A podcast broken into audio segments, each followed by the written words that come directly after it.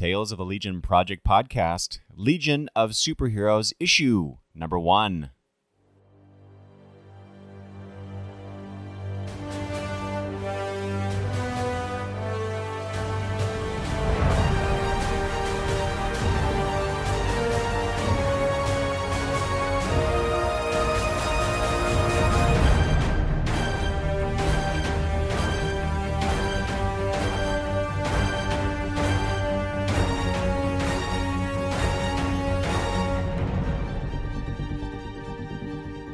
Welcome to the Tales of the Legion Project podcast. This is where Peter and I talk about Legion of Superheroes comics and other things outside of the numbered issues of the Baxter run. Peter, this is a momentous occasion. Because you're not Eric, you're someone totally different.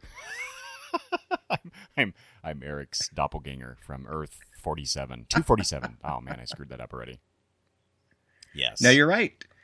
we actually get to talk about an a current at the moment on the stands huzzah huzzah an, an honest to gosh real legion of superheroes ser- series back at dc comics Which we haven't had for what about almost 10 years? uh no i don't think it's been that long since the Oh, yeah, since Okay. the end of the I was, yeah, I was trying to do math in my head on the fly, and that never works Yeah. well. So whenever that new 52 series ended so we're talking like what thir- 2013 2014 somewhere around there 2015 yeah all right, yes, But yeah, a new series, and we're wrapping it up into a Tales episode because our regular episodes are getting really long, and we wanted to make sure we had enough time to talk about this new issue. Uh, that we gave it enough of our energy and enough of our, you know, attention, um, because it is a momentous occasion, as as you said. So this is the fourth Tales episode, as Eric mentioned. Um, we get to talk about a whole bunch of different things. So yes, we are going to talk about the Legion of Superheroes uh, ish, new issue number one, and um, that came out just so people uh, know that came out on November sixth. We're recording this on uh, December December the eighth. And the second issue was supposed to have shipped by now, but it's not going to ship until uh, December 18th. So we get to squeeze this episode in. But because it's a Tales episode and because it's a new issue number one and there's excitement, I kind of hit on this idea of this could be a really good way to uh, compare and contrast and read other Legion comics specifically other Legion reboot issues. So we're going to talk predominantly about the Bendis and Ryan Sook issue.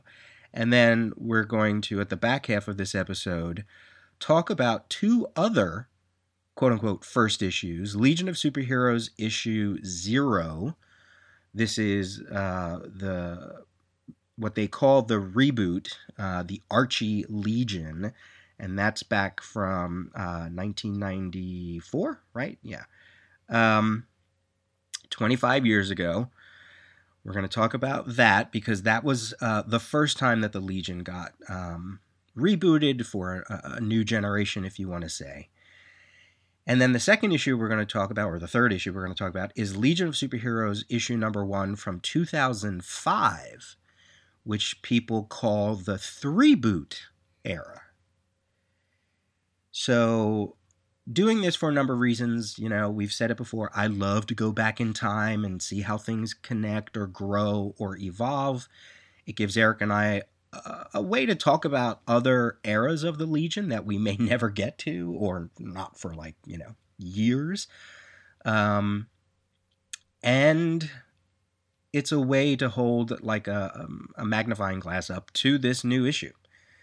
So I'll be re- really curious to hear Eric's thoughts about this new issue, and then you all get to hear our thoughts about those older issues and how it all compares. And it's just one big Legion salad today. Legion salad. That's good. What's the dressing on this salad, Peter? Uh, Horraz. Horraz dressing. Ooh, can't wait to get to that. Mmm, yummy, yummy. Uh, any any thoughts to any of that? Uh, no, I, th- I think this is a, the, be a good discussion, um, especially going into those past reboot issues. Just if if someone's listening to this episode, if this is your first episode to the Legion Project, Tales of the Legion Project, um, we have talked about previous new Legion appearances in some of our other episodes. But if you want a quick rundown, this new Legion has appeared in Supergirl 33, Superman 14, 15, and 16. And then the two issue Legion of Superheroes Millennium Prelude to this series. And you can hear all our thoughts on previous episodes about those uh, random issues. But um, we're going to talk about Legion of Superheroes number one. All right, uh, we'll do a synopsis here. Uh, but first, the credits for this book. Uh, Brian Michael Bendis does the script, which I thought was interesting. That they they can't they say it's a script. Ryan Sook on pencils, Sook and Wade von Grawbadger on inks. Jordie Bellaire doing a wonderful job on colors. Dave Sharpe doing letters. Brittany Holzer, associate editor. Brian Cunningham, editor, with a cover by Ryan Sook, which incidentally is uh, the same cover or the same image as the the um, uh, print uh, that he was uh, um, dispensing at the uh, Rose City Comic Con this last time that I went. Mm-hmm. So I thought that was nice. Uh, Peter, did you get the the uh, variant covers as well? I did. I did. Yes, I, I did. I did not. anyway, so synopsis for Legion of Superheroes number one. Yay! Uh, a, uh, a caped person pursues a cormorant, which incidentally, uh, which is a ship here, but incidentally, I, I, looked this up, Peter. There is a tactical robotics cormorant used by the Israeli Defense Forces. Uh, it's an unmanned flying car, which I thought was, well, one, it's neither here nor there, but uh, interesting parallel there. Anyway. so uh, they're pursuing what what is what is defined as a cormorant through the Bludhaven sewer system on planet Gotham. What? Planet Gotham? The caped person is shot and the ship crashes to the street as this person attempts to calm the crowd by announcing Age of Heroes stuff. He's almost shot again. He then subdues an alien whom he refers to as, quote, Horraz trash. I don't know about that uh, salad dressing now, Peter. And recovers a container saying, It's real. He's blasted and drops the container, and his attacker then retrieves that container and asks the young man if he knows what it can do, to which he replies, It can save a planet. We learn this antagonist is Mordru, for those of us who know that character. This is a big deal. Referred to as who who who is referred to as a demon gangster. Before Mordru, Mordru can attack the young man again, he is attacked by Wildfire and Karate Kid with Starboy floating nearby. They are, as they announce, the Legion of Superheroes. A short fight ensues before Mordru is defeated. The Legionnaires know the former caped one. He's cranky Jo Nah from Rimbor. Joe then opens the container to reveal dun dun dun Aquaman's trident. We then switch scenes to Saturn Girl and Superboy arriving in the 31st century, specifically New Metropolis, the home of the, as D- and DC Comics proudly presents it, Legion of Superheroes. The assembled Legionnaires greet them. We get a page explaining the misnamed Frickman tags. Superboy thinks they are in a bottle city and freaks out uh, because bottled cities are a quote thing with his quote his people.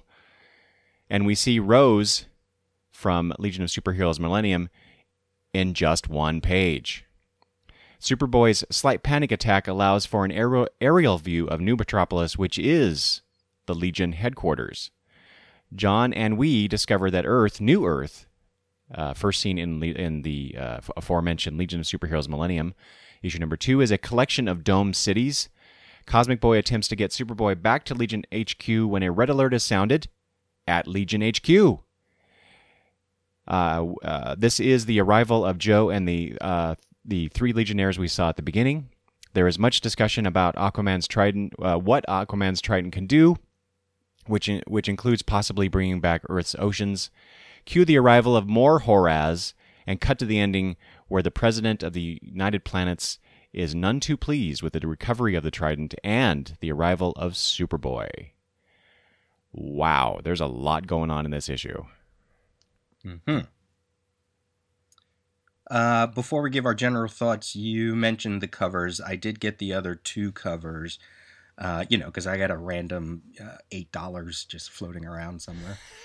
uh, no more than that. There, there were there were four ninety nine. Um, Which is why I didn't. I decided not to get some of those. yeah. Well, you know, discount comic book servers. Blah blah blah. um, so I got the two other ones. One of them by Jim Cheung, which I really like. Um, it just has uh, the Trinity of the Legion floating uh, in front of the Legion symbol. Um, and uh, it, the colors are kind of muted. Uh, you can see their specific costuming, but the colors colors really muted.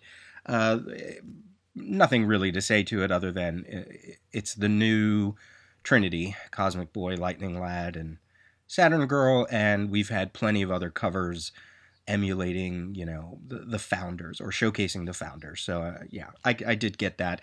I think partly what's interesting about it, and and this is something in my notes in, in terms of the issue itself. When when Ryan Sook leaves this book or gets a filler, I don't mean if, I mean when. Um, Other artists have to have to draw his designs, and um, they're complicated. So it's kind of nice to see Jim Cheung, who is also very detailed himself. So, uh, you know, we just get another artist's rendition. Um, just like Ivan Reis in the Superman books, who also did a fantastic job with these costumes because they are busy. Mm-hmm. And then um, the other Ryan Sook one, which I, I think I like even more, um, is uh, is the viewer looking at a, a view screen, um, basically looking at the uh, orientation that the Legion of Superheroes have created for Jon Kent for Superboy. Uh, that they talk about in the issue, and you can see Superboy pushing the button begin, and you get to see some Legion icons, and it's it's, it's almost like looking at a mission monitor board. Um, Computo AI5, welcome Jon Kent to your 21st century orientation. And we get some story stuff in it. You know, we get the destruction of Earth, the inauguration of United Planets, the formation of the League, uh, excuse me, the Legion, um, Legion ideology, historical constitution, treaties, science police stuff, etc., etc. So uh, it, it's an interesting storytelling uh, cover. Um, it may not necessarily stand out if you're just sort of looking at it, but I kind of dug it, and um, so um, yeah, I like it. I like I like those two variants, um, and I like the main cover. The main cover, as you as you mentioned, um, since we're digging back in time to all these other Legion series, uh, the main cover kind of looks like the Tom Feister Tony Harris covers during the Legion run with uh, Dan Abnett and Andy Lanning. They did a whole bunch of covers. Um, issue 25 has this same sort of thing where it's like Superboy flying with the other Legionnaires. Um, the only reason it's kind of in my brain is because um, I managed to pick up a whole bunch of those issues for 25 cents not too long ago, ones that I were, was missing. So, um, yeah, legions, legionnaire members flying towards the camera or near the camera or whatever is it's that's not strange. It's not strange. So um, these covers are, are are all nicely designed. I think. Yeah, and that that uh, the Legion uh, series that you referenced, that's something that I am uh, not at all familiar with. I have the issues. I bought them a couple years ago, but I haven't read them. So this that's all new Legion territory for me when I when I eventually get to them. Yeah, yeah. Flip through those covers around the twenties, and and and you'll go, Oh, oh, yep. yeah, I, I'm looking at it now. Uh, Yeah. 25. Yeah, that's that's definitely you can see a connection there. yeah. Uh, uh, one other point about the main cover that um, um, I don't know if I noticed before: Lightning Lad's eyes. Uh, he has heter- heterochromia, I guess it's called. Um, Oh yeah, they're they're they're different colors. right. And I, I almost wondered if that's because he's a twin. Yeah, that'd be- Ah. That'd be kind of interesting if Light Lass also has uh, that same thing, but in reverse. So Yeah. you know something that really connects them could be fun. Yeah, I hadn't noticed that either. That's that's that's a nice detail. Uh, so as the cover says, the adventures of the 31st century begins here. Shall we give our big thoughts? Yes. All right. What did you think? I'm nervous. Well, like I like I mentioned at the end of the synopsis, boy, there's a lot of stuff going on here. Um, a lot of characters, and but uh, I felt like uh, Brian Michael Bendis and Ryan Sook did a, a, pretty good job of not overwhelming us with with too much.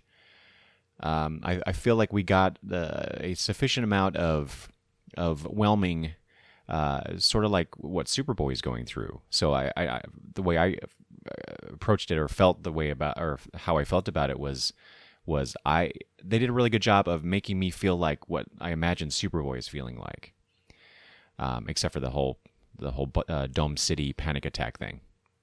Um, but but uh, you know overall it was uh, a nice way to you know structurally that we get that beginning with just a few characters, a little bit of action, and then we we um, uh, transition into Superboy coming into it. And if you've been reading the uh, the events in the Superman title, and uh, you mentioned the Supergirl issue, and then also Super sorry the Legion of Superheroes Millennium um, you get a good you already have a good sense of where we're at at that moment.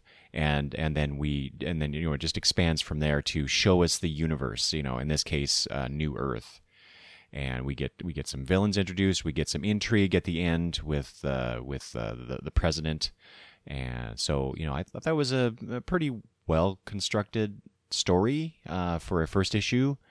Um, but boy there are a lot of characters you know, if not if not uh, named, they are, are, certainly shown. And I think Peter, I counted um, twenty nine Legionnaires. Is that right? Oh wow, I didn't count. Yeah, wow. I, I, I, it feels it feels like that. well, and here's here's the thing. I counted. I don't. I, I must have counted several different images. The cover, um, there, there's uh, that first uh, bit, and we'll probably talk talk about the specific stuff here in a bit. But there's there's the first introduction of Superboy to the Legion in the 31st century. Um, I think it's a two page spread. And then later, towards the end, there's another two page spread showing the Legionnaires. There's also another two page spread earlier in that where they're all kind of in silhouette. And I even counted that. But I've, I've counted these, these things multiple times. And at one point I counted 30 characters, but I think I was counting uh, Triplicate Girl twice in there, um, which which was kind of difficult because uh, the way that it's drawn in some of these in some of these uh, uh, images. But anyway, I think I think we're at 29 characters for the Legion, including Superboy, including Invisible Kid. Oh, I didn't even. there we go. That's 30. I don't know. I, I, have no idea. I can't. Who who is Invisible Kid in this in these images? Yeah, some of these characters are are very recognizable uh, for us uh, our us older view uh, viewers uh, readers, and some of them are new and uh, or or they look. I think sufficiently different that uh, I was questioning who they might be. Yeah, we we don't really I don't think we see Invisible Kid talking in this issue, but we did in the Millennium issue number 2 mm-hmm. um, when they were taking the picture, the, the, big Legion picture in that issue. So that's the only reason why I, I, I thought we should really include him, even if we haven't seen him. No pun mm-hmm. intended. Yeah.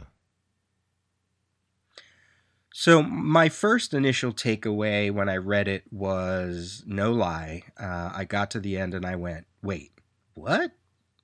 what? whoa, whoa, whoa, whoa, whoa, whoa!" And I actually did not go back and read it right away. I didn't read it again right away because I kind of was disappointed. Um, mm. Some of it is because it felt like I had read bits of this issue before uh, and this is before I thought of the idea of reading some of the other reboots. But um, you know, maybe it was just some of that lingering memory of of oh right, this is a reboot and this is what they do and this is how you introduce a large cast and um, et cetera, et cetera, et cetera. So I was kind of like, hmm, hmm.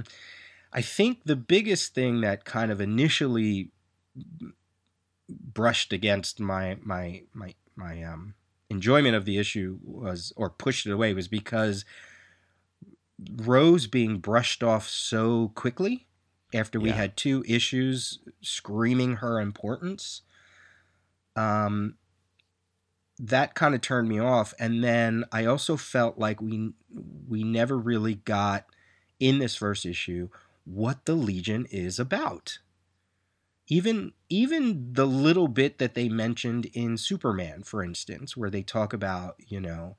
Um, Jon Kent being the guy who came up with the idea of the United Planets means that we now celebrate Unity Day forever and ever for a thousand years, and um, the Legion is the personification of those ideas. You know, we got a lot of that from the Superman stories, from their Superman appearances. But in this issue, while there are hints of uh, of a Legion organization, um, I didn't get. I, I felt like I didn't really get. I didn't get that. So then I read it again just recently, and as you kind of mentioned, um, when you put yourself in Superboy's position, um, that's when I think the story speaks uh, a little more to a first issue, a little more to introducing us to this world. Because what we do get, I think, is uh, the beginnings of the world around them, the galaxy around them, or galaxies around them, and Metropolis and New Earth and um, a few cultures here and there. We get that kind of stuff. And that made me feel a little better the second time I read it. Um, um, but I'm I'm I'm hoping for more. Um, I'm I'm hoping for more. When we when I got done with this issue, I was like, okay, uh, I I want more. Well, yeah, I, I- agree with that. Uh, that's one of the things I liked about this in terms of a first issue is that we get a taste, and it, it's it's this is a hard thing I think, especially for Legion fans like us, is Yeah. that we haven't had um, a strong, I'll say, a strong Legion book in a while, uh, probably since the you know the the Baxter run. I'll say, um, you know, because I haven't, and I say that out of ignorance, partly because I haven't read a lot of the stuff in between um, uh, the the end of the Baxter run and um, when we get to the 2005 Legion reboot. Uh, so I you know I I don't know if there was if that was a strong uh, if those were strong Legion books, um, but for the ones that I I I have read, uh, this is uh, I think it does a pretty good job of of introducing certain elements, um, but at the same time, like I said, like I was saying, uh, we Legion fans come into this with all this foreknowledge and these expectations. And uh, if it's not, I think sometimes we, and I'm not saying that you're doing this, Peter, but I, but I think generally speaking, um, uh, uh, people tend to unfairly judge uh, the book based on all that baggage that comes before and I'm susceptible to that as well. Um, you know, I, I kept going through this, going, well, this is not my Legion. you know, this is, you know, my Legion's what we are talking about on the Legion Project podcast. Uh, uh, this is something else. And while there are certain touchstones, there are certain recognizable aspects. You know, this is not that.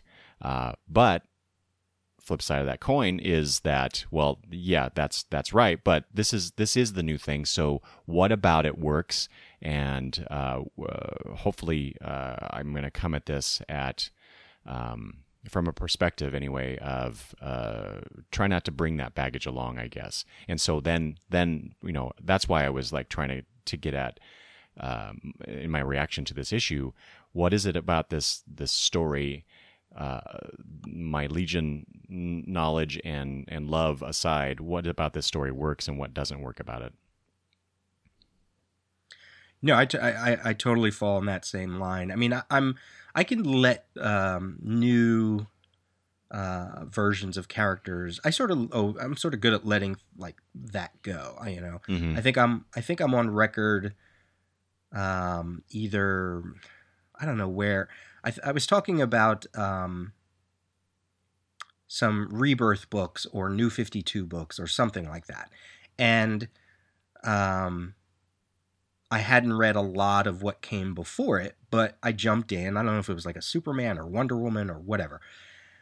But you know what? The characters were the characters. Even if they did have new origins or new status quos because of New 52 or Rebirth, I thought, I, as I was reading, I was like, it's all the same characters. It's Clark Kent, it's mm, Lois mm-hmm. Lane, mm-hmm. it's Jimmy Olsen. You know, like you get it. You fall in line and you sort of get it. And and because we are such longtime readers, um, it's very it's easier to kind of see all those connections and and uh, so I didn't mind it. You know, I whatever I whatever it was I read, it might even have been Bendis's Superman or whatever.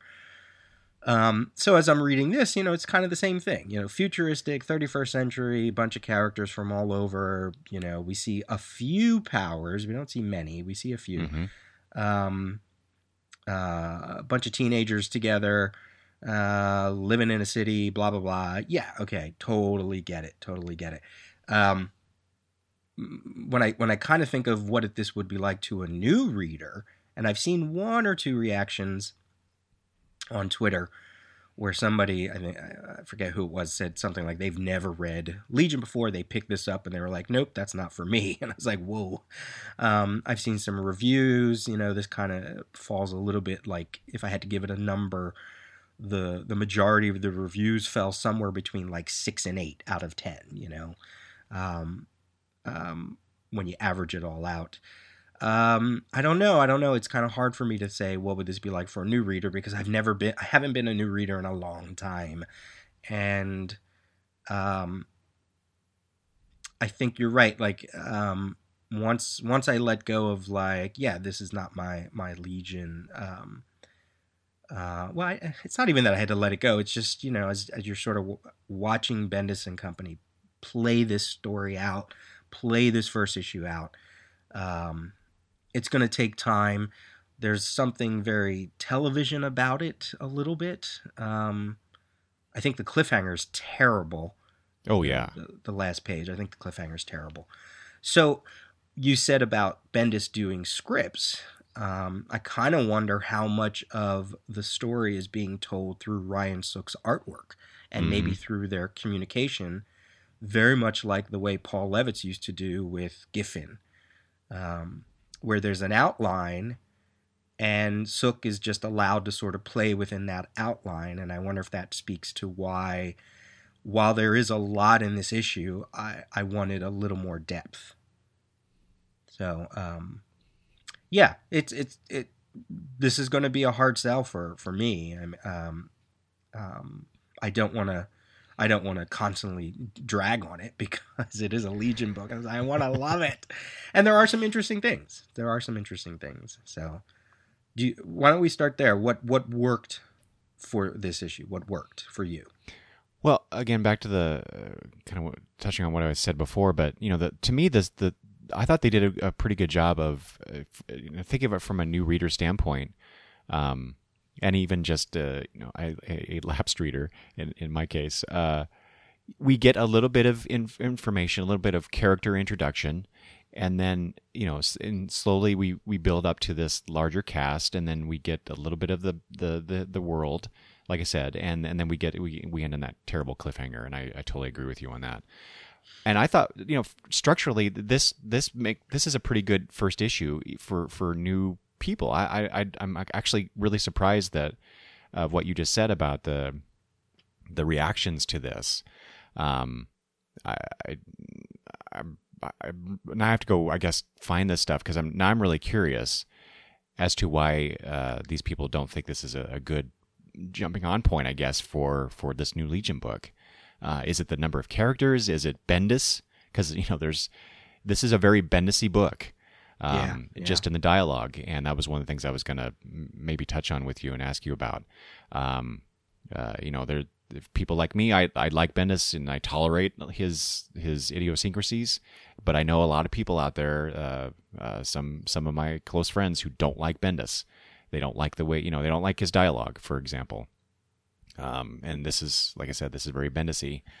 Um, uh, I think the the fault, the only f- real fault of this visually is there. There's just there is a lot on the pages, um, a lot of characters, a lot of um, things, and not all of it. You know, uh, I, I I complimented at the top of this uh, when I mentioned Jordie Bellaire, um, but there's a lot of dark pages in here too to you know to obfuscate the characters or the situation or something.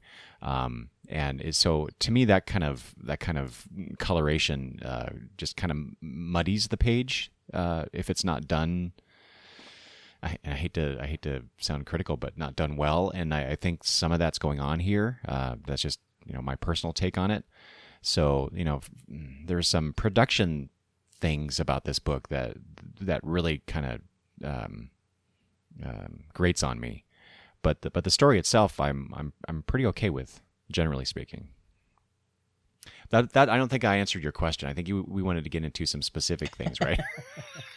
no, let's talk. Well, let's talk about the dialogue because I think um, um, that is a I think that is a major part part part of the book. Um, and I I agree. I I uh, I also didn't don't mind Bendis's dialogue. I, I sort of feel like um, you know, you either gravitate to an author's voice or you don't, and mm-hmm. that and that's totally fair. Um, but you know, if you keep reading an author that that you don't enjoy, then I that's really on you more than anything, regardless if it's like your favorite team or your favorite genre or whatever. You know, um, there are times where I think Bendis's dialogue doesn't help. Um, when it gets to be a little too quippy or a little too cute, um, yeah.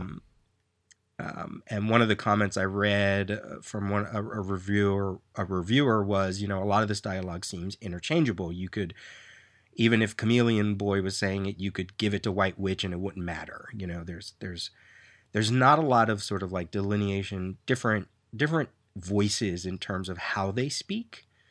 Um, and and I think that that's a fair criticism. I think, but I do think you get I think you get a lot of information when who is it Wildfire when he says, "Boy, Jo Nah, he's cranky," but then again, he is from Rimbor, you know, like okay, that's character stuff right there. It's little, it's small, but when you have a cast of 30, that's what you got to do. Um so I did like that, you know. Mm-hmm. Um when Superboy says to Saturn Girl, "Boy, you're real you're real you're real formal. And she goes, yeah, I am. you know, like there's an eagerness there. I thought that actually was cute. I thought that was, that spoke to Saturn Girl's personality. Um, the way yeah, that karate, that, go ahead. Sorry, I just interjected and please go on. Um, that, that scene with Saturn Girl and Superboy, I thought it was more, probably one of the best in the book. It, it showed Superboy's tension and it showed Saturn Girl's excitement. Um, and you got you got to just give over to it, you know. When when we see Karate Kid and Wildfire and Starboy the first time, and Karate Kid's all about names, you know. I'm the the Karate Kid, and this is the Legion of Superheroes, and um, Wildfire's like, all right, you're not gonna. I guess we got to do that, you know. Like, okay, that's excitement. That that there's something about being in the Legion that they are excited about whether it's because this is the day where Superboy joins or it's one of their first sort of major public outings. Like, I get that. And it has to come from the dialogue. So if you blow over a lot of that stuff, I do think you miss uh, some of the characterizations. So, mm-hmm. so on that level, um, you know, you have all those characters who are able to tell Superboy what's going on with New Earth. And you just sort of, it's not just coming from one person, it's a bunch of young teens. Um, you know, and I've had discussions with college age kids and young and high school kids, you know, doing shows and stuff. Yeah, when they talk, they all talk, they interject, they they they fill in the gaps. So uh, I I actually feel like that was uh, one of the strong points uh, for the book. Mm-hmm. What did you? Uh, was there anything that, um, since we are older established established readers, the little bit of Legion lore that's dropped throughout the book does that work for you? Do you think it's just a hook? Do you what? What do you think about that? Well, I didn't. I mean, I didn't really feel like there was a whole lot of Legion lore that was dropped in here. Um, there's, like you said, there's a, a couple a couple bits of dialogue that kind of talks to it. You know, like the Rimbor thing. We we if you've read Legion of Superheroes Millennium, you already know about New Earth and all this stuff. So that big reveal wasn't all that you know um, revealing. Uh, but you do get a sense of you know uh, the uh, well, you get you get a sense of Superboy's reaction to that. That that was that was okay. Um, but I, yeah, I feel like we're really low on that on Legion lore in this issue. Uh, it's just we're throwing a bunch of characters and ideas at at the the reader. Um, this is not this is not a uh, you know your your planet Earth uh, in the 31st century. This is a totally different thing, and something happened to where you know they're domed cities, but and uh, the Aquaman's trident is very important to to you know maybe bringing back that Earth. So you know they get a lot of you get not only do you have Superboy you uh, as as a link to the past, but you've got this Aquaman trident thing, and the Age of Heroes. They talk about that, so you get a lot of, these, a lot of these connections between the past and this and the future, which I kind of like but there's not a lot of depth to them, I would say. Mm-hmm. And then it's just a matter of the characters, you know, who these characters are. We we know about Jo a little bit. He's cranky because he's from Rimbor, and and like you said, the uh, the uh, we get that that I thought was a wonderful scene uh, when we get Karate Kid and Wildfire talking there, and Starboy's kind of hanging out there. Um, you get a sense of their personalities, uh, but that's to me that's about it. And then you got that that intrigue like i said that that potential intrigue at the with the the ending of this um you know uh, what's all that about and why is this a big deal? And and it for me the, this book just posed a lot of questions that i want answers to. And not and my reaction wasn't oh this sucks because i don't have the answers. It was oh i want to i want to know more. Why is the why are these things the way they are um, and then, you know, another layer on that for me is that, well, this is different from, you know, quote unquote, my Legion. So, how is it different? Why is it different? And will I appreciate the differences? Uh, will I will I gravitate towards them? Will I accept them and then and then let it go? So then I can just enjoy what this book is supposed to be, whatever that book is, whatever the book is supposed to be. Because I don't think we know what that is yet. Right. And with those changes, what kind of potential new stories do we get out of it? Exactly. interactions or relationships or things like that. Yeah, and are we going? Is this just going to be as as in previous reboots? Um, uh, well, at least one reboot that I know of. Uh, they just retold old Legion stories and just did them differently. Yeah, I hope they don't go that route. Yeah, me either and part of that the the one of the things that seems to be happening a lot is um, we we got a couple mentions of the of the 21st century uh, Aquaman's Trident, as you mentioned, this planet um, Gotham, which I think is in the Andromeda Galaxy. I think that's what they're. Uh, they mentioned the Andromeda Galaxy, so I think that's probably where it's from. Uh, and even just the the Madam President, Madam Honor President, uh, at the end, where she says, "What Superboy's here? The son of of Superman from the 20th century." She says, um, "I don't know if that's a mistake or if they're, I, I don't know." Um, even even that is kind of a drawback to what we're familiar with.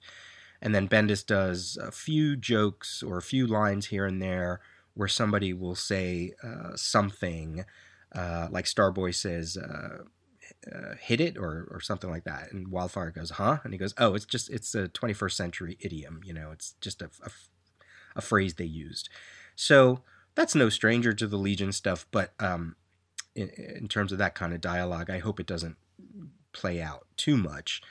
Um, but this connection back to the to what we know, this age of heroes, a little worried because I also know what's what's gonna uh, who's gonna pop up in some of the later issues, and I think you said you're staying away from from that kind of stuff. But I'm not I'm not gonna say it, but I'm like, mm, I hope he's not gonna use the the 31st century to tell stories about characters from the 21st century. But because he can't write their book, he's going to bring them here. I'm like, um, yeah. Don't do that. Don't do that. Don't look backwards so much. So, but but on the other hand, uh, speaking of that, uh, that's a pot- potential good approach to bringing new readers in because if they like those those characters that they're familiar with in in the current continuity, you know, in the 21st century characters, you bring them into the book to ease potentially ease the reader into the 31st century, maybe. Mm-hmm. Mm-hmm. yeah. But I but no, I totally agree with you on that. I, just, I don't need that. Um, uh, and I think I know the character that you're talking about um because uh, I, I, I did read the solicit for i think it, it, was issue three. Is that the one you're referring to? Yeah yeah. Yeah okay. Um and i just speaking of that i just uh i, I just got my my delivery from dcbs and which included uh, the previews and i saw what the solicitation was for issue four um which is we're getting into the origin of the legion so we are going to get you know I, I can see what I can see that Bendis and company is is doing. They're just like, here you go, people. Here's some stuff about the Legion in the 31st century, and we get a, a bit of plot, uh, probably a little bit more character development or character introduction. I won't say development, um, and then we're gonna sling you back to the past so that you have a context. And so, from from a storytelling standpoint, that makes a lot of sense to me. Uh, if if you're going to dive right in to get people excited and and show a lot of things, as opposed to building up from little bits and pieces to a larger uh, canvas, mm-hmm. uh, that that makes a lot of sense to me that they would do it that way. But um, considering that the uh, like you said, the the second issue was delayed in in its release, yeah. Um, and you you and I had talked about this, I think, over Twitter or text or something. But it, it concerns me that that uh, um, given Ryan Sook's uh, how long it takes him, he kind of has a, a reputation of, of, of being slow at doing his stuff. I mean, it's it's great stuff, but you don't want to kill the buzz of a new a new launch like this. And this this this book is a is a big deal to yeah. us and to a lot of other people. So you don't want to you don't want to you don't want to um, uh, kill that buzz by having things not ship on time, uh, skipping months, you know, that kind of stuff. That's just that's just not good. Well, I think it's a big deal to DC though as well because this is a corner of their universe that used to be very popular and very profitable. Whether it was well, yeah, in the eighties. Yeah, the the sorry the, the the the the very books that we're talking about in the main Legion Project podcast is that time period. That's when the Legion was at its height. Right and we, they haven't been that for a very long time. And even in the in the '90s, they they managed to have two titles, uh, some mini series that were going mm-hmm. on. I mean, it, it, I mean, the Legion is a part of their universe, publishing wise, that could give them um, another corner of uh, superheroics to dig into. You know, some people say they are the DC's X Men. Some people say they should be as popular as as like the Teen Titans in terms of other media. So whether it's a tease or having a couple characters on the Supergirl TV show, or although I'm not watching it, I think you and I both know that there was a slight tease at the end of one of the latest Young Young Justice seasons. Mm, mm-hmm. um, this is a team that um, they want to get a, a, hold of in terms of its books because eventually that means they could spin it off into other things. And I think they had a they just were having a real hard time with that. And you're right, it will kill momentum if this book doesn't deliver. Um, in the way that I think, like I think Bendis's Young Justice is just great. I just think the whole Wonder Comics line is just great. I'm not saying that they are the best comics out there right now, but they are fun and again, it's Bendis being able to play with other DC uh, properties um, in a in a confined book. And Wonder Twins is fun, and Dial H, and we're gonna get Amethyst, and um, so you want this book to speak to the people that are maybe following that line or that are just interested in joining the Legion for the first time. So you're right. If there's a reason, if if I get a little heavy on it, it's because it I'm not the only one that's putting importance on it. I think DC was too, you know, Mm-hmm. in the buildup. So you better deliver. And it's not going to be like a sleeper hit like Ultimate Spider Man was, you know? Ultimate Spider Man, uh, I didn't read it, but at the time, that book just came out. It wasn't, it didn't become Ultimate Spider Man until, you know, a year or two or three uh, after its initial release. So you can't just copy that formula again um, or try to copy that formula. Um, this has had a lot of high profile stuff in terms of images and a prelude m- micro series and appearances in Superman.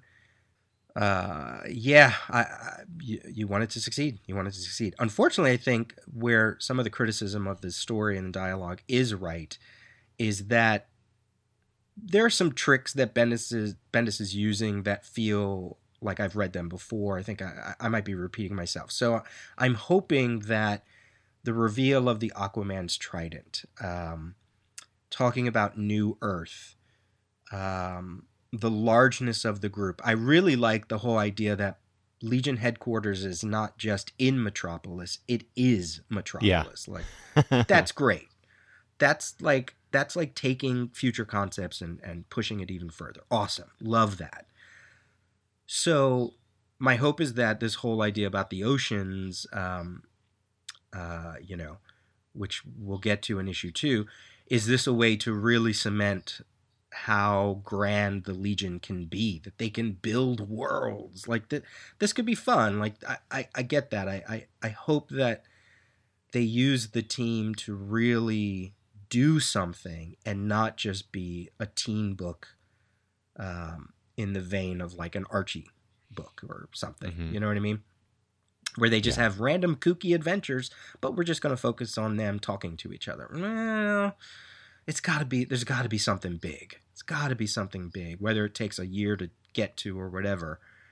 Uh, something has to happen that cements this book within the DC universe, or it's doomed.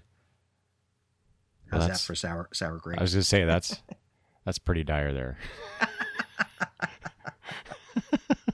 I mean, hell, the way they rolled this out, the whole intro of this this team, this new issue, this new series, uh, I, I I think I might have said it before. I'm like, okay, in like a year or two, I feel like we're gonna get a Legion event. You know, Bendis did Mhm. Superman, and we got Ev- Event Leviathan, which was basically a Superman uh, event. And like, I feel like he's putting so much into this Legion thing, and so much into the Millennium aspect that uh, it feels like we should be it might be building to something like to, uh, something else, something big. I have no evidence of it, but again, we gotta cement this book within the DC universe. We just have to. Well, and Millennium specifically, you know, was as we as we talked about in previous episodes, uh, was very not Legion focused, and we it, it was more of a, a a romp through DC's future histories. And so I think you're right. I th- uh, that to me that that is uh, portending to be uh, not pretending, but but portentous for what could be coming here. Uh, DC, or you know, at least Bendis uh, and DC by association, you know, by allowing these these things to be published as they are. Um, that's an important aspect of the of the DC universe that has laid you know pretty quiet for the last I don't know how many years.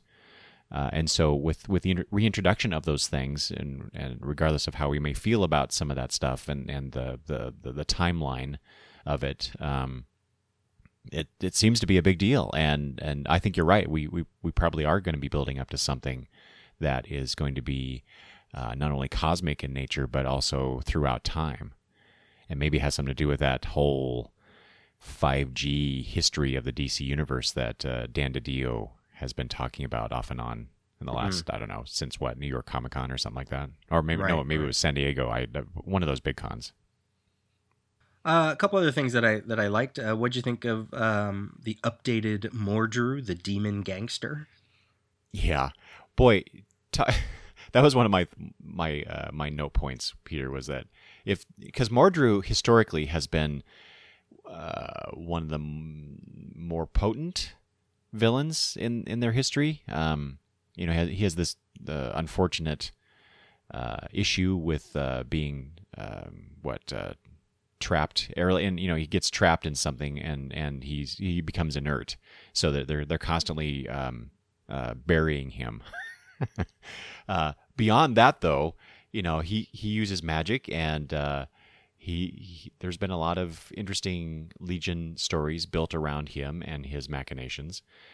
Uh, the fact that he is so uh, dispensed so easily in this by four legionnaire, well, three legionnaires and Jo Nah. I don't know. I just like okay. If this, if, if what does this mean? This this is Mordru, and you know, and I I am I'm bringing in I'm bringing in the past versions of this character, of course. But if this is Mordru and this is how he is, you know, he just gets punched out by by Jo. Um, what does that mean uh, in terms of the the villains they're going to be encountering? Uh, is this is this a is this a, a subtle message saying that um, this is not your your dad's legion? This is something other. Mm-hmm. Uh, is it um, uh, if if Mordru could be dispatched so easily, then boy, wait till you see the the, the next set of villains we're going to throw at you and the legion. You know, uh, Right. so I, I was very curious about that. I took it that Mostly. way too. Yeah, You know, they demoted him to a demon gangster. You know, yeah, Like, gangster. That's Yeah. so that's so weird to to think of.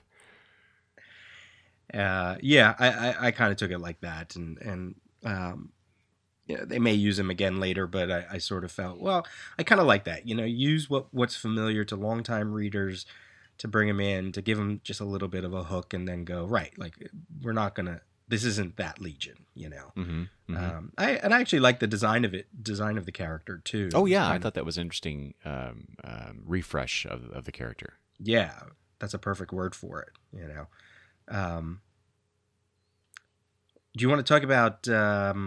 No, it's so hard because it's not like we really see a lot of them in action. But speaking of refreshing, like some of the characters, we've got to live Mm-hmm. with a few of the characters a little more. What do you think of like Karate Kid and Wildfire and Starboy or your boy Jo Nah? Right, I know, Front right? center for the first six pages. I know that's that's one thing I loved. Of course, uh, it kind of reminded me of the the five year later Legion because Jo was pretty predominant in those first several issues. Um, so that was nice to see. Uh, I I thought they did a pretty good job on a couple. You know, you you without without being explicit, you get a sense of if you know, of course, you know Ultra Boy, you know his his power set, but they don't announce it. I know it's just showing how he deals with Mordru that you get a sense of what he can do, and I thought that was nice. Uh, there's actually one I I God I wish they would bring page numbers back. Um, right after he defeats Mordru with that punch, they he he races over to that container that that holds the trident, and and you see the the typical super speed type uh, depiction. So you, you know again subtle a subtle thing that they show on in that one panel. Um, I I love the look of the other three characters: Karate Kid, Wildfire, and Starboy. Uh, I thought that was a great um, um update to them. Uh, the only other thing I, I would say about it is that that banter between Wildfire and Karate Kid, uh, which we, we touched on a little bit, but you know that's that to me that was like the first, mm, uh, I guess, real Bendis type dialogue that we get.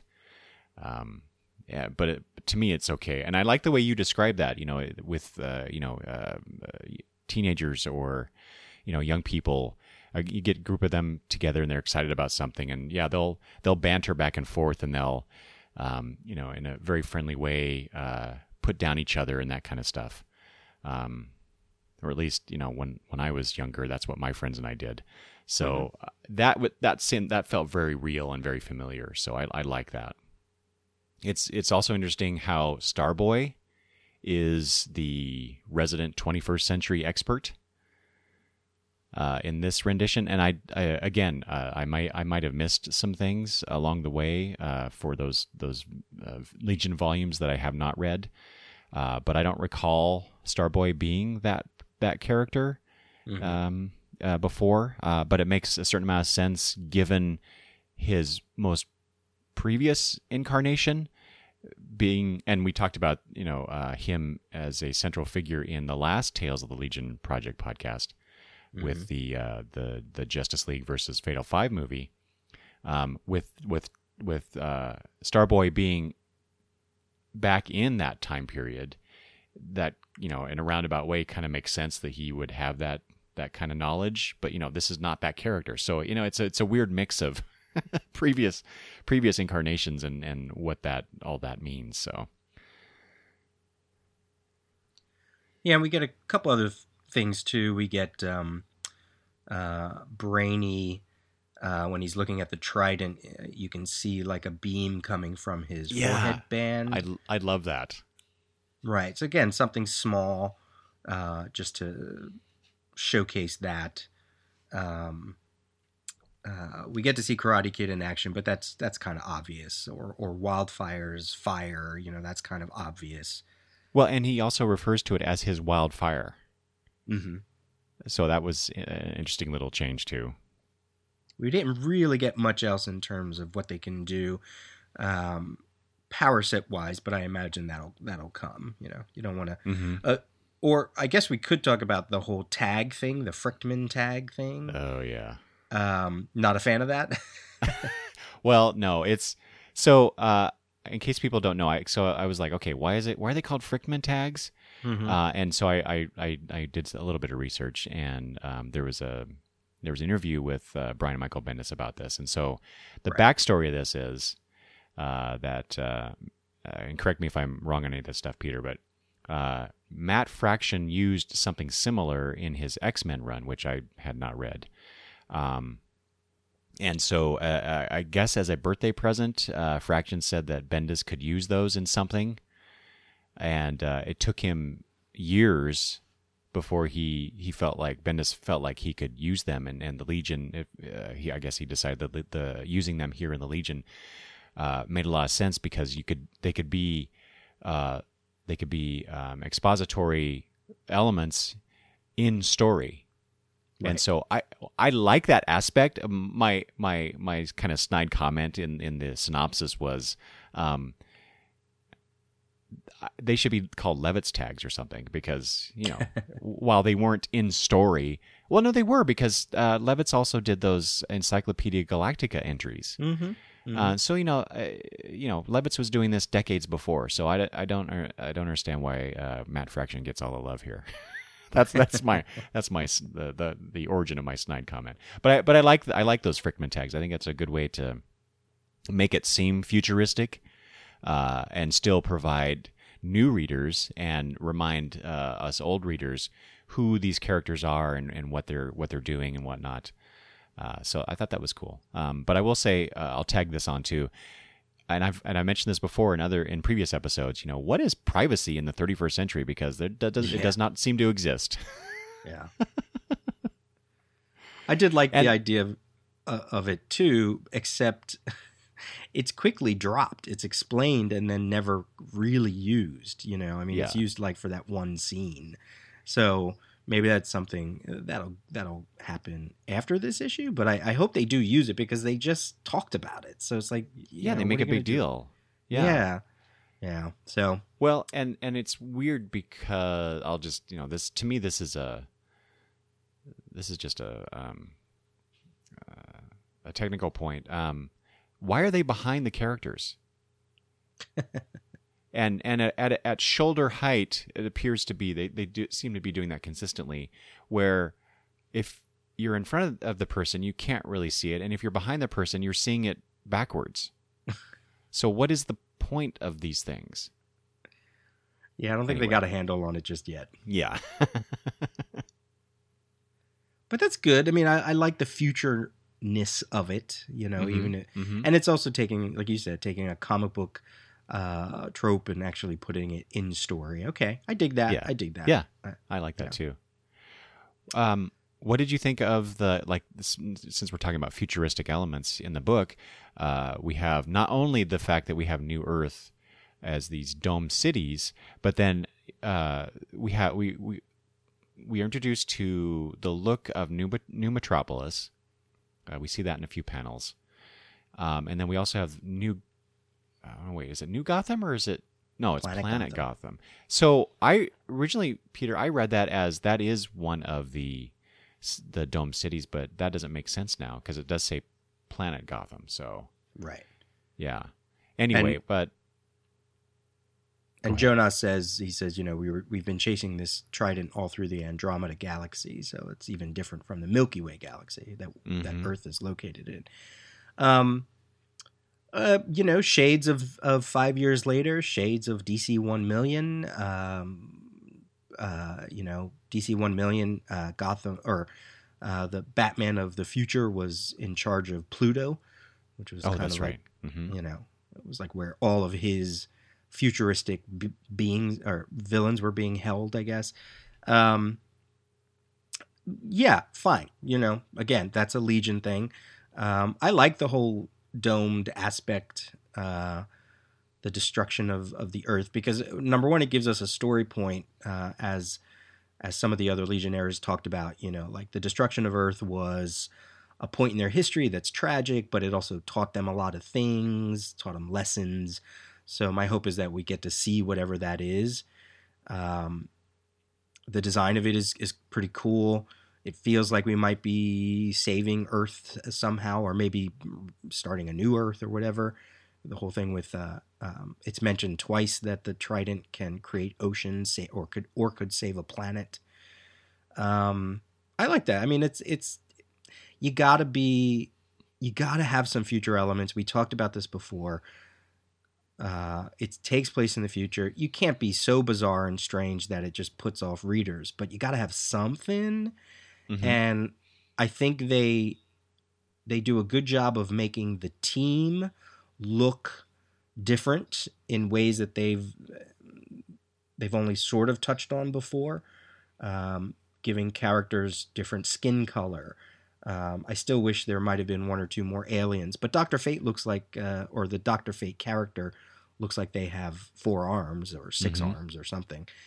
Um, I, I I did want a little bit more alien stuff. I mean, if they're talking about the United Planets, it feels like there should be something a little. I mean, I guess the president has some kind of, but she's still humanoid, right? There's still some some aspect of her that's humanoid.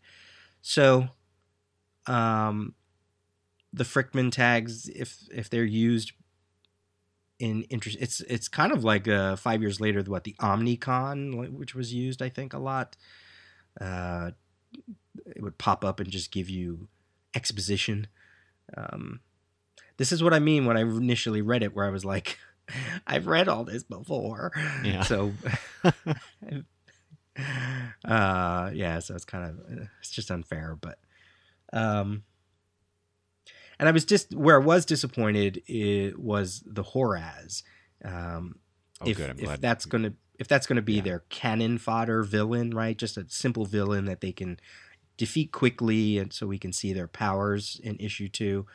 Um, they created something new, the Horraz. I mean, are they any different than the Blight? Are they any different than yeah. um, all the other aliens we've seen over time? So they wanted to create something new. I don't know. They could have just reused an, an older one just because, but they Mhm. didn't. Um, What- Well, and uh, speaking of the Horraz, that was one of the things that that I really touched on. It's and it's just a little thing, but there are two comments made about the Horraz. Uh, Yeah. As I said, um, Jo refers to them as uh, oh, whoa, whoa, no, shoot, what was it? Yeah, Horraz trash. And then when they show up towards the end of the issue, uh, Lightning Lightning Lad says uh, at at Superboy's question, you know, Horraz worst in the galaxy, and it's I guess very coming- forethought of forethinking of them, is it? Not very yeah, yes, inclusive. yes, yes. That exactly. That's where that's where I was going to go. It's like you have all these these the members of these different uh, planets and species and uh, races, genders, all this stuff in the Legion, and yet that's their attitude towards a. You know, I, I you know, I get it. We need we need a generic mm, villain group or something, but. I yeah, it just it just that did not ring mm, true to the universe that I'm being shown here. Uh, but you know, who knows? Uh, maybe at the very least, it's it's it's just um uh, telling us that uh, discrimination is still a thing, even in the 31st century. I don't know. Um, Mhm. uh, I you know I as much as I've read Bendis's work, uh, this this rings true from him in that he likes to touch on those things, those elements in his stories. So I I I, I, I can see that, but uh, you know it, it, did, it didn't work for me in terms of the Legion itself. But then again, we we basically lived with the Legionnaires for like thirty seconds. So you know what am I really basing that on? Right. Maybe this is Superboy's influence. You know, maybe maybe uh, he turns that kind of stuff around. Because I mm. also when that when when he called him trash, I was like, oh, see, that's if you're really futurizing your team, you would think about those kind of things. So it's either one, you as you said, gonna play out, or two, it's just generic writing trope that I didn't. I was like, wait a minute, you can't do that because there's a scene there's another bit of dialogue that i was like okay see this is what you do when superboy says um, you legion people and and triplicate girl says legionnaires uh, you know he corrects he she corrects his speaking of of what to call them right and even if it's just for the reader you know that's what we call members of the legion superheroes we call them legionnaires um, you know Superboy saying "you people" is that's not right. Like nowadays, you know, you don't. Somebody comes up to me and says, "Oh, your people" or "you people," I'm gonna punch them in the face, right? They're, yeah, they're trying to say something about Spanish people or whatever, right? Mm-hmm. So it may not be as deep as that, but when you put it in the context of Jo Nah calling them trash or worst of the galaxy, um, my hope is that Bendis has a plan for this. Otherwise, it's very lazy writing. Yeah. And yeah. in a book that now look, this this is this is an argument I'm I'm sort of getting immersed into with um, Deep Space Nine in Star Trek, where um, there's some criticism of in the Star Trek universe we should be better than what happens in Deep Space Nine, right? Like the darkness, or or nobody should be questioning Starfleet or whatever.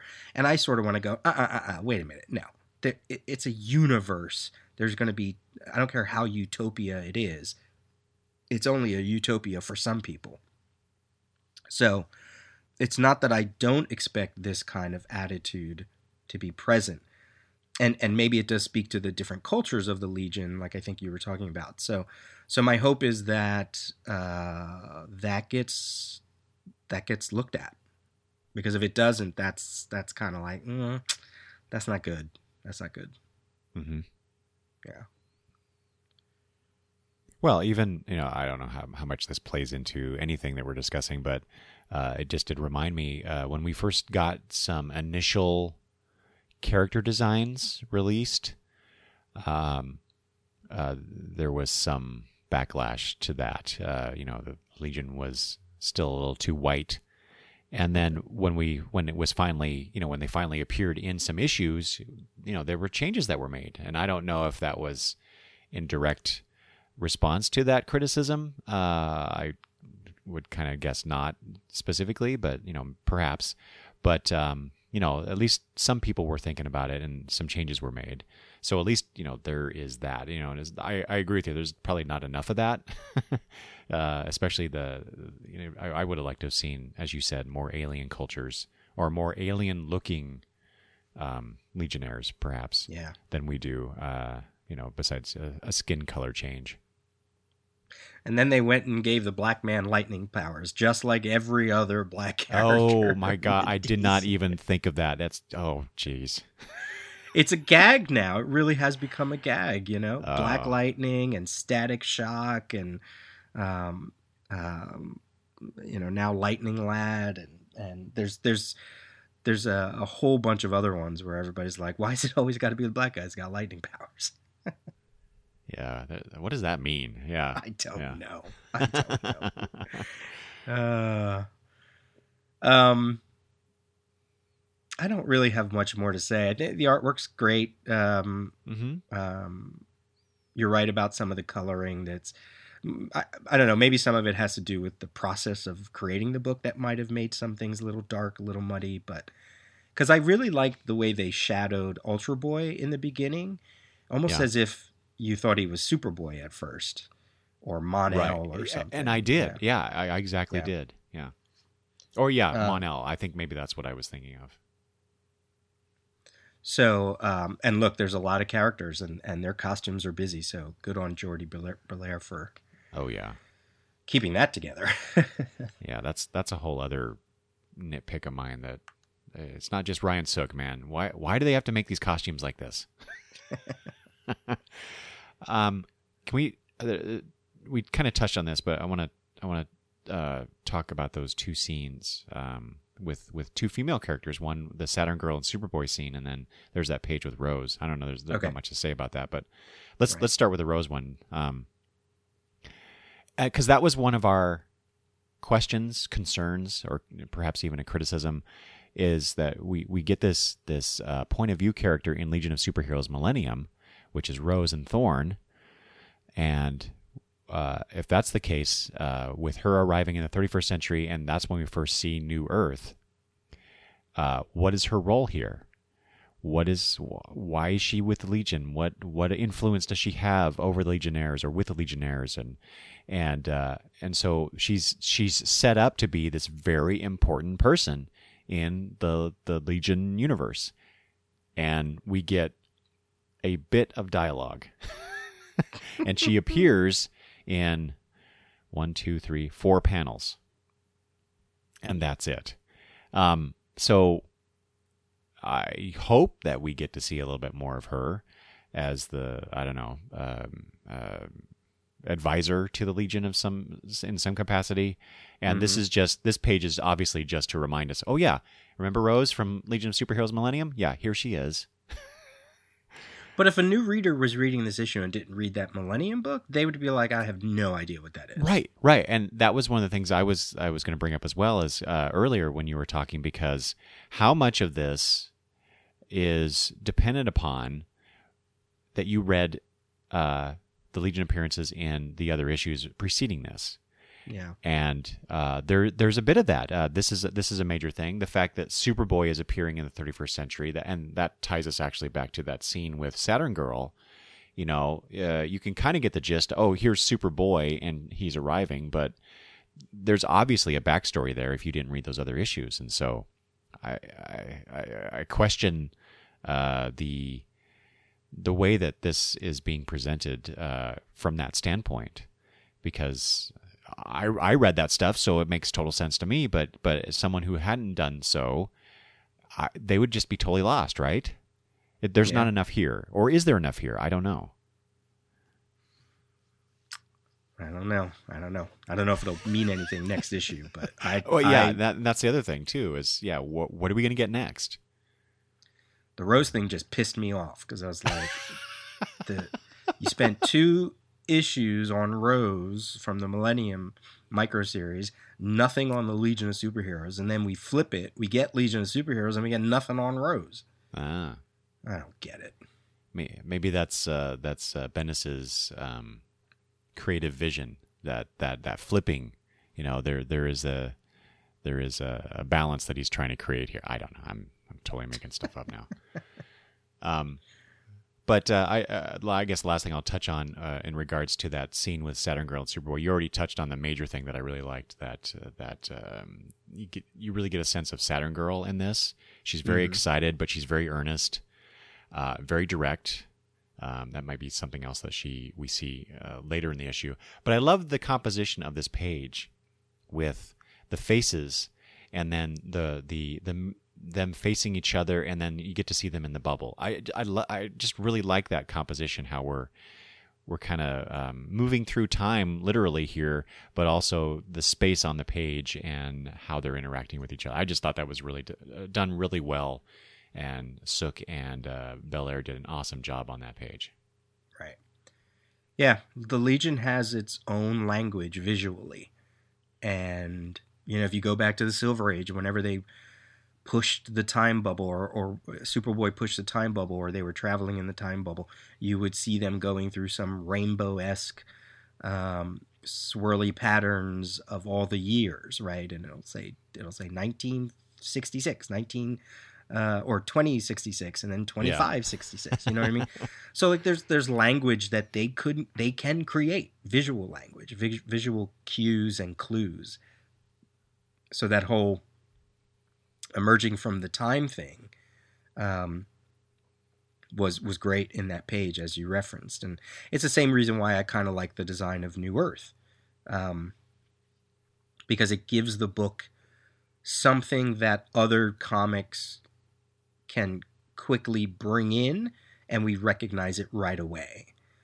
Like I did like the idea that the whole metropolis is the headquarters, but we didn't. I don't think I don't think we saw an actual main headquarter just yet. Right. hmm Um, you know. Unless Uh, unless where they where they landed the time bubble, that's that is where it is. But we're not seeing enough of it to really understand that that's the Legion headquarters. Right. The, Just the like the lead- itself. Just like the Legion rings. I mean, that's you know, it's all this stuff is is is what made the Legion great. Um, so I hope they they I hope they just keep referencing that or or coming up with new stuff hmm in that vein. And I guess we should explain why we thought the cliff, why we keep saying the cliffhanger was junk. Um, we get a one-page thing with the president, as we talked about. She's worried that Superboy has come from the past. It's against rules and regulations, um, and uh, uh, so she's concerned. The, the, this president, this alien-looking president, is concerned, and she has some lackeys around her and then and then they say uh, oh and they stole something aquaman's trident. It's a complete affront to everything we've been to be continued. And we get a shot of her face and she looks like lady Styx from the old 52 series. Mm. i was like wait what? That's your cliffhanger? Yeah. that's where you put the commercial? That's weird. That that's i thought that was um amateur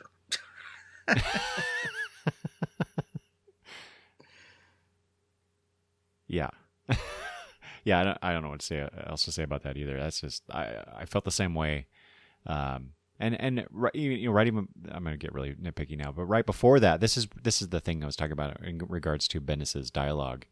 You know, the the president is complaining about the Legion pulling Superboy out of the time stream without asking permission.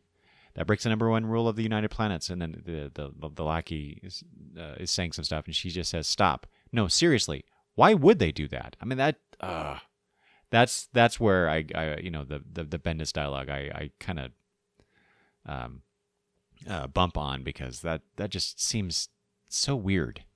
Uh, Yeah. and out of character for uh, which is weird to say because you know we don't know much about this character but it, it's it's very obviously Bendis doing Bendis uh, writing here Yeah. and then yeah Well- you get that tagged on to be continued it's just like what the hell is that I mean, this is where an editor needs to step up. I don't care if it's Bendis or not. Like, you need to go. Mm, you really think that's a good choice? exactly exactly Because See, I think that- there's also, I think there's also a mistake on this page because the lackey's like, you know, they did it in honor of Unit United D. D like as in as in un- Unity Day, but saying United Day, Right. Right. It's supposed to be I- Unity Day, right? right? And well, and that's that's why you you mentioned earlier that that the president says something about Superman from the 20th century, and so is Um, is this just is this just them being is this Bendis being cute because here we are a thousand years in the future, and so certain details are not quite right, but Yeah, why would it. this person this this uh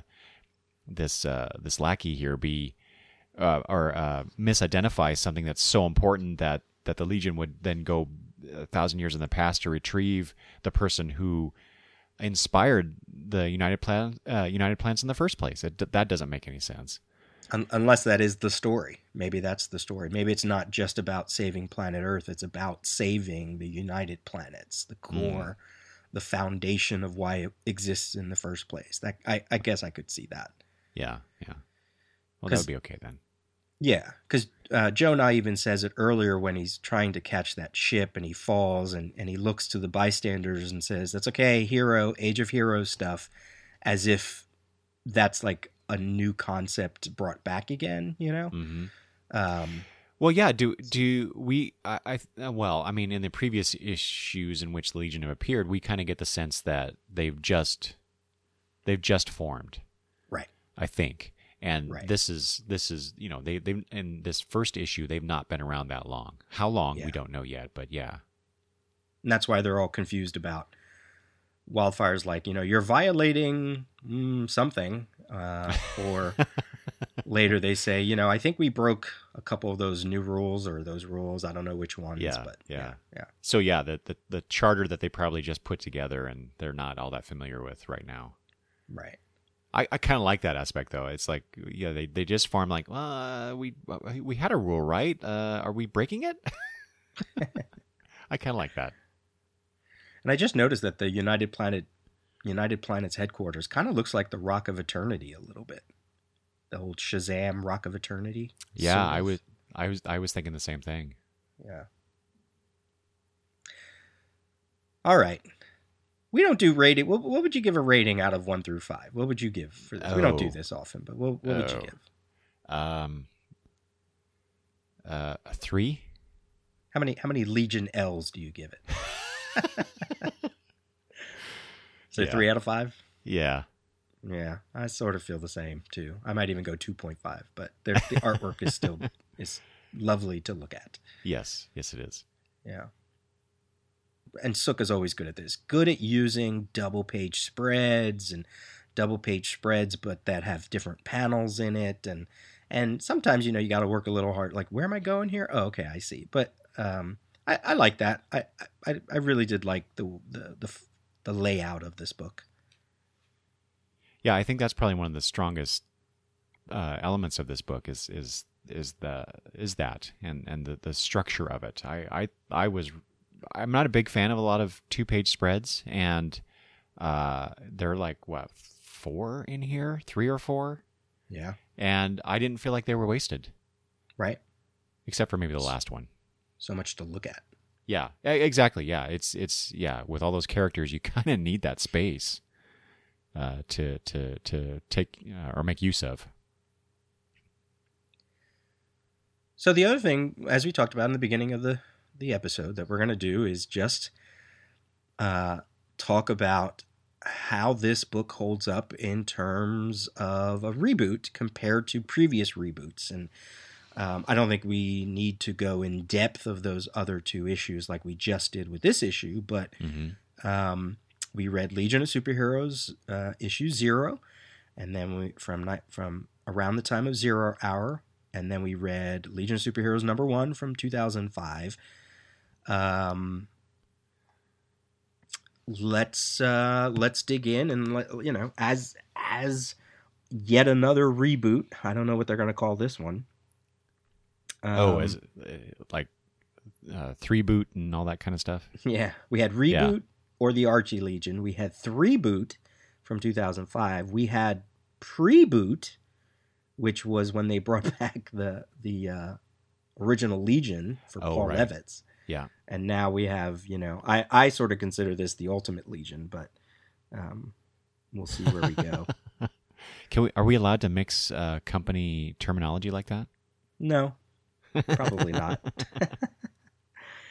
uh, to be to be honest, I thought the Archie Legion was very much the Ultimate Legion before Ultimate even existed. Yeah, that's. I would agree with that. Yeah. Um, so just real quick, some background stuff. Legion of Superheroes issue zero from August 1994, 25 years ago. Uh, that volume, that era would run from Legion of Superheroes issue 62 all the way through 125.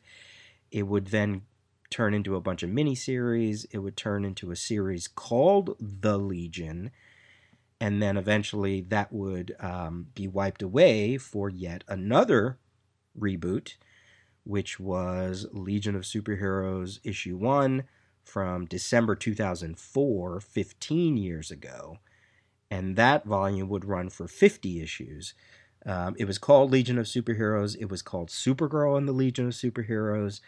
And then for the last um, bunch of issues, it reverted back to Legion of Superheroes when Jim Shooter made his return to uh, the title. Um, so if we go back to Legion of Superheroes Zero, around the time of Zero Hour, um, this is by Mark Waid, Tom McCraw. Those are the writers. Tom McCraw, also the colorist. Stuart Immonen and Ron Boyd on art, and Bob Pinaha on letters. Um, again, DC was kind of uh, really putting some new energy into their line around this time. Uh, out of Zero Hour. I mean, we had Peter David on Aquaman. Um, we had Impulse showing up in Mark, Waid, Mark Waid's Flash. We had Kyle, Kyle Rayner had just become the new Green Lantern a bunch of months prior to this. Tim Drake was in his first year as Robin. The new Starman series had begun. So this was, you know, kind of a, a high point in the early 90s for DC.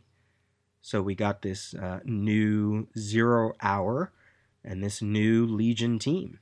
Um, so, in terms of that reboot and that first issue, what did you what did you think as as a reboot, and what did you think in, maybe in comparison to this new issue? Uh, what were your thoughts about that zero issue?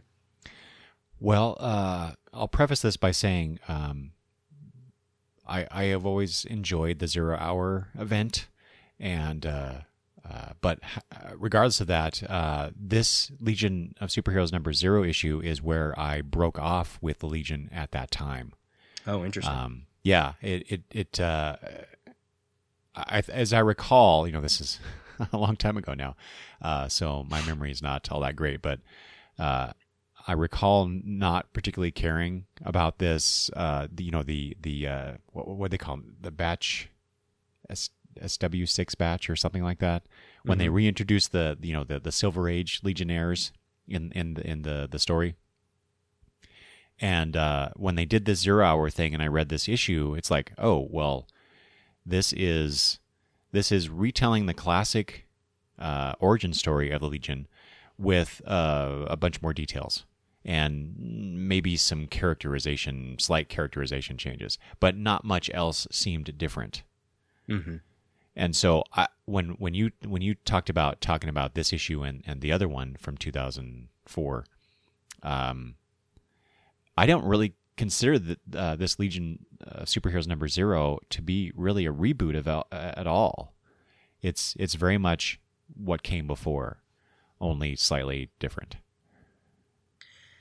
Yeah, and and to pull the curtain back, Eric emailed me and said, um, "Should we read Legionnaire Zero, which is like the second part to this?" And I said, "Well, you know, if all they got is one issue to bring us in, let's just read the first one and see what happens." And after I read it and saw that, you know, pretty great early Stuart Immonen artwork. Mm-hmm. Um, and and the origin played out very much like you said they just they kind of played safe right? They just took what we already knew threw in some details added some new stuff. You know triplicate girl is RJ Brande's secretary. Um, phantom girl's mom is the president at the time although you don't get that in this issue right away. Um, th- there's new elements that they throw in uh, that still follow Legion lore, the way the way the team builds. But that first one by itself, I read it and thought, huh, if they would have kept going like this, I probably would have liked that Legion because it's not far off from what we got previous to it. Mm-hmm. Um, so so I said to Eric, you know, we weren't going to read that second issue, and I didn't read the second the Legionnaire Zero. I just flipped through it um, because I, I wanted to see if they had any letter columns or anything talking about you know that era. It really is the second part that becomes the new archie legion in tone because of the different artists they use. Um, is it philip moy i think? Um, philip and jeffrey moy. They, the tone of, of what the archie legion is doesn't happen until that second issue so yeah, we probably should have read them both. But um, the first issue, the first issue alone, the zero issue, I kind of was like, ah, this is kind of boring. Um, yeah. It's just it's everything I knew. It's it's very safe. It's very humanoid white centric again. Um, I like the artwork. Um, we do get the idea that RJ Brande is trying to um, has hit upon an idea uh, with the Legion, you know, by seeing these three youths rescue him, which is the classic story. And I, I like what he says to the president later on, where he says, um, uh, you know, look, the uh, if you want galactic unity, there's that word, right? Um, shared tech, the United Pla- the United Planets is galactic unity, shared tech, common alliance, good ideas, but eph- ephem- ephemeral words and concepts. You're selling a grand vision, but nothing to look at. And um, boy, that's that's a pretty uh, good summary of this book. Yeah, right. Um, and that's when he comes up with the idea of the Legion. So at least you get an idea of what the Legion is going to be used as, even mm-hmm. in that first issue. That's true. So I do appreciate I appreciate it for that. Brande also says in that issue, when things aren't going your way, it's time to find a new way. And I thought that that really was Mark Waid going. You know, the previous era of Legion has become too wild. I've I've come into too many arguments with Keith Giffen and the Bierbaums, and I'm now going to do things my way. um, the other thing that I liked about it is there's a hook. RJ Brande has a hook, right? The United Planets wouldn't exist without RJ Brande because because of his Stargate technology.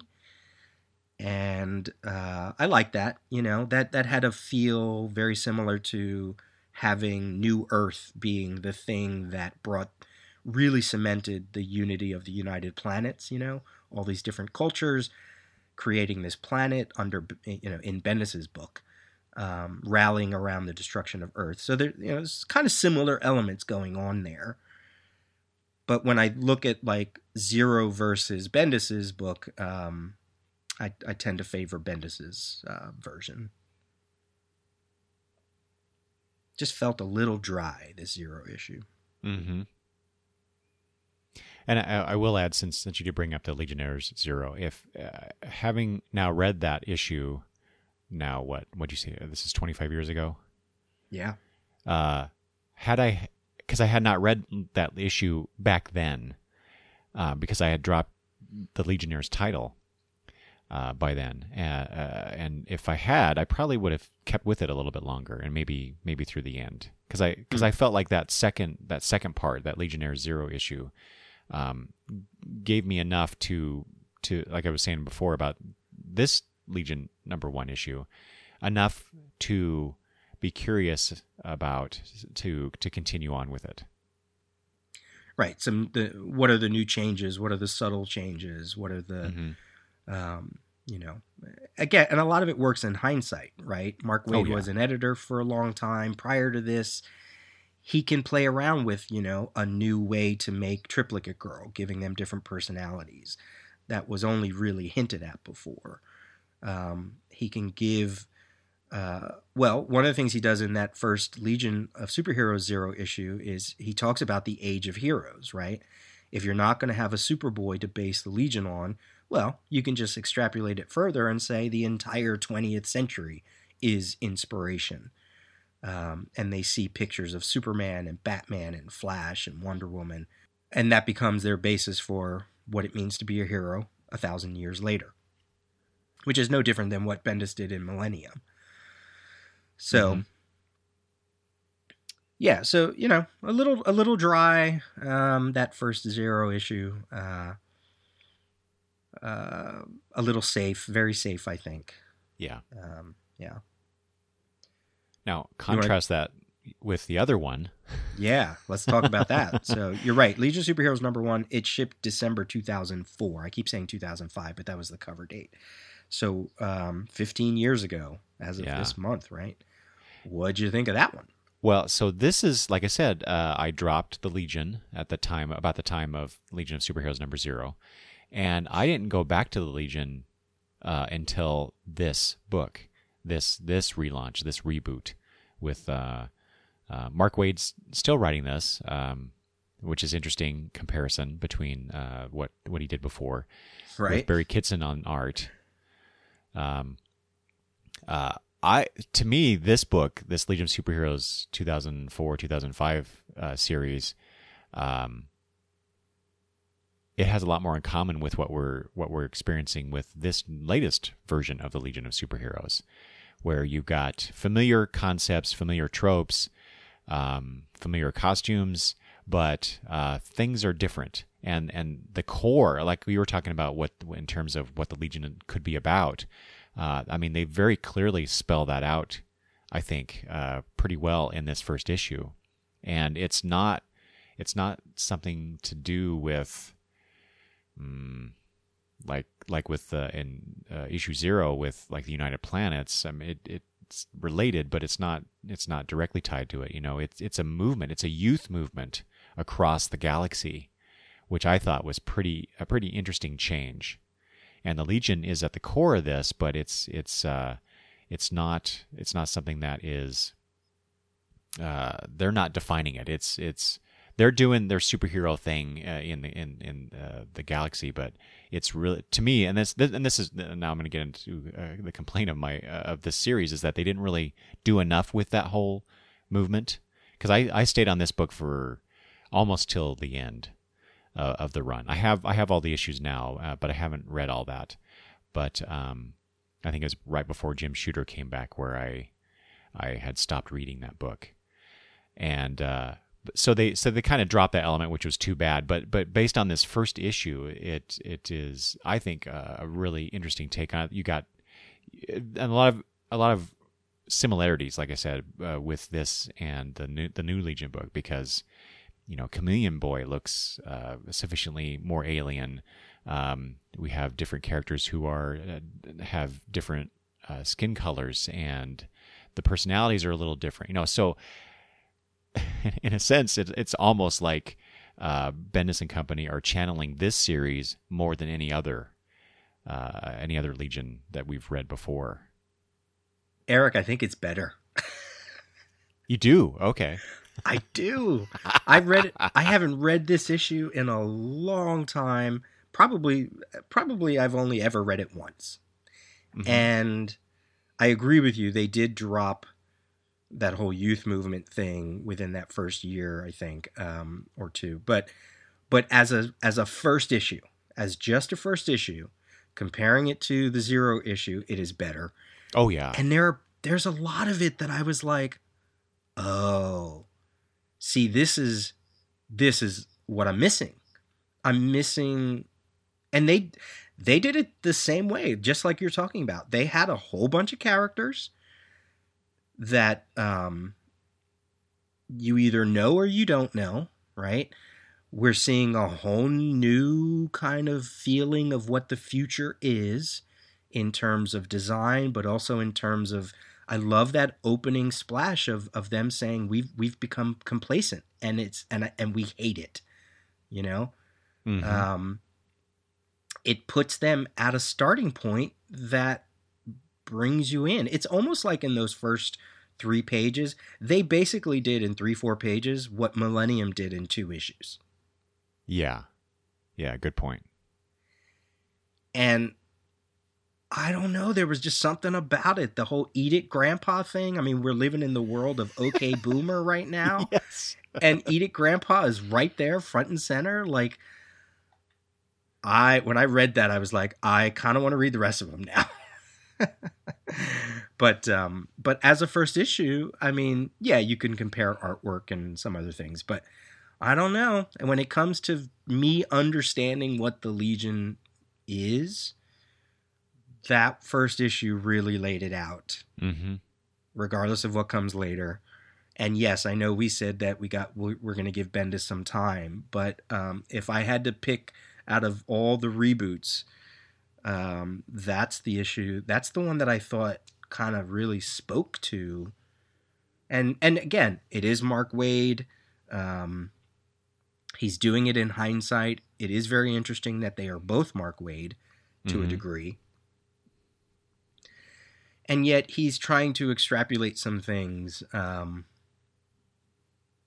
I I like the whole ending, you know, where Starboy and is talking to Invisible Kid and saying, look, they're not here because of us. We're here because of them. Yes, that was kids. that was yes, that was the most interesting aspect of that issue. Yeah. You know, when it came time for the government to come shut us down, they all stood there and they they they they stood up for for us. Um I don't, yeah, there were so many, you're right. There were so many similarities that it was scary and yet um, I kind of I, I kind of preferred that first issue. So Mm-hmm. I, I I would agree with that. yeah, Yeah, that that's uh that issue is like a, a four and a half for me. right, right.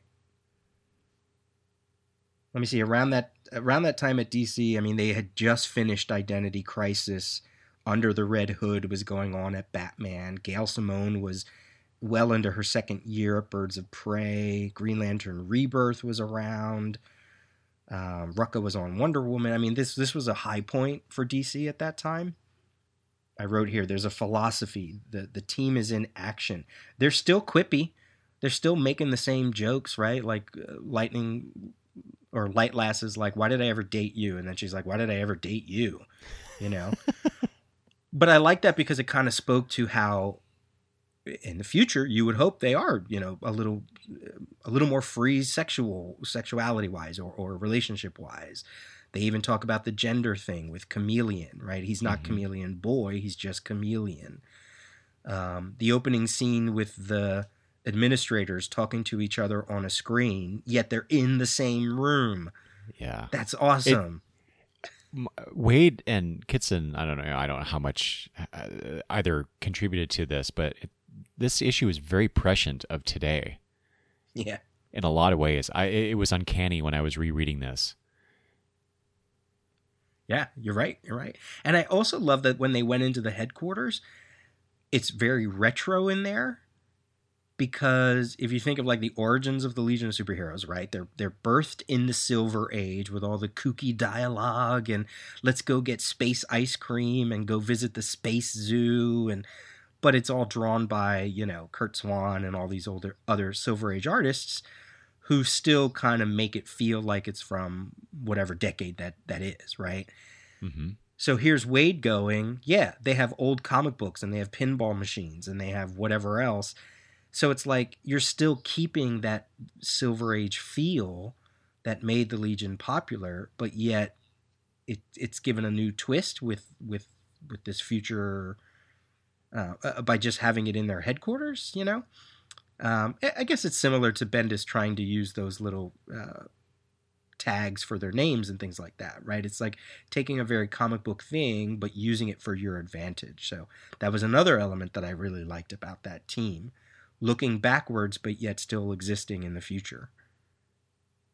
Yeah, I uh I wrote here way more inspiring than the zero hour issue or Bendis's run, hmm Bendis's first issue. Yeah. Yeah. Still very humanoid centric, still very, you know, I, I wanted a bit more alien stuff in it, but um, yeah, if I had to pick out of the three, I'd pick that one. So Yeah. I thought it was I- kind of fun to go back and look at that at those issues. Yeah. Yeah, because I probably haven't read that issue in, since it debuted. So yeah, it, that was a nice, a nice uh, trip down memory lane. and it and it uh, speaks to what we've been saying before we even knew Bendis was going to take over. You know, how do you bring this concept to new readers hmm in a way that works? And and we already we have a roadmap, and um, uh, the one that Bendis, the path that Bendis decided to take, um, has many other footprints in it already. And it's it's very interesting because uh, thinking back on that issue and, and the hype about the Legion returning at that time got me very excited. And uh, when I when I read the issue and it's like, oh, this this is not this is not what how it was before, but I was still interested and excited about well, what's coming next. And we only had one issue. It wasn't like like the previous reboot where we had the zero issues to re, to reintroduce the ideas before we got into the you know the main story in in the books, and uh, in in comparison to what Bendis and company are doing, where they had several issues in Superman, a that two issue Millennium series to build up to this. Mark Waid and Kitson and the rest uh, did it all in that one issue, Yeah. and that, I, that's pretty amazing. Yeah. Well, we'll see. We'll see. We'll see how we're gonna follow up on on this new current series. Um, uh, either because of the delays or, as I said, our regular Legion Project podcast episodes um, are getting chunky with, you know, just all different kind of stuff we want to talk about. So Eric did have a good thought uh, at one point before about, you know, maybe instead of talking issue by issue, we we wait until five or six issues have passed and kind of talk about it in terms of of how it might be in a trade. That way, if someone picks it up uh, or listens to the episode, they can just you know listen. Um, they can pick up the trade, or they have a whole bunch of issues. So I don't know. We'll we'll see how we react to maybe some of the other um, issues. It may also depend on do we have those issues before we record another episode, right? Like even if we want to give quick thoughts issue by issue, um, and then maybe do a fuller episode on a bunch of issues. We'll we'll see how we plan it out. Anything else? No, I think that's it. Yeah. So this has been the Tales of the Legion Project podcast episode. Um, we will be getting another one of these, uh, like in a you know a few, a few more episodes, um, because we know that we're coming up on the mini series of Legionnaires three. Uh, so in our regular Legion Project discussion, that series is going on. Um, but we're going to wait till all four issues have passed and um, in the chronology that we're following from the 80s. And we, uh, I'm fairly certain our next Tales episode will be about Legionnaires 3. So, by all means, if you have any thoughts on Legionnaires 3, it's never too early to send it to us. Peter at thedailyrios.com. Or you can email me at longboxreview at gmail.com. and let us know what you thought of Bendis's first issue, Bendis and Sook and Company. Especially if you're a totally new Legion reader, that would be fascinating to see what you thought uh, of this issue. Yeah. Yeah. All right, this is where we're going to sign off. Eric, we'll, we'll I'll see you on our next uh, Legion Project episode. Looking forward to it, Peter. All right, see ya. Bye. Bye.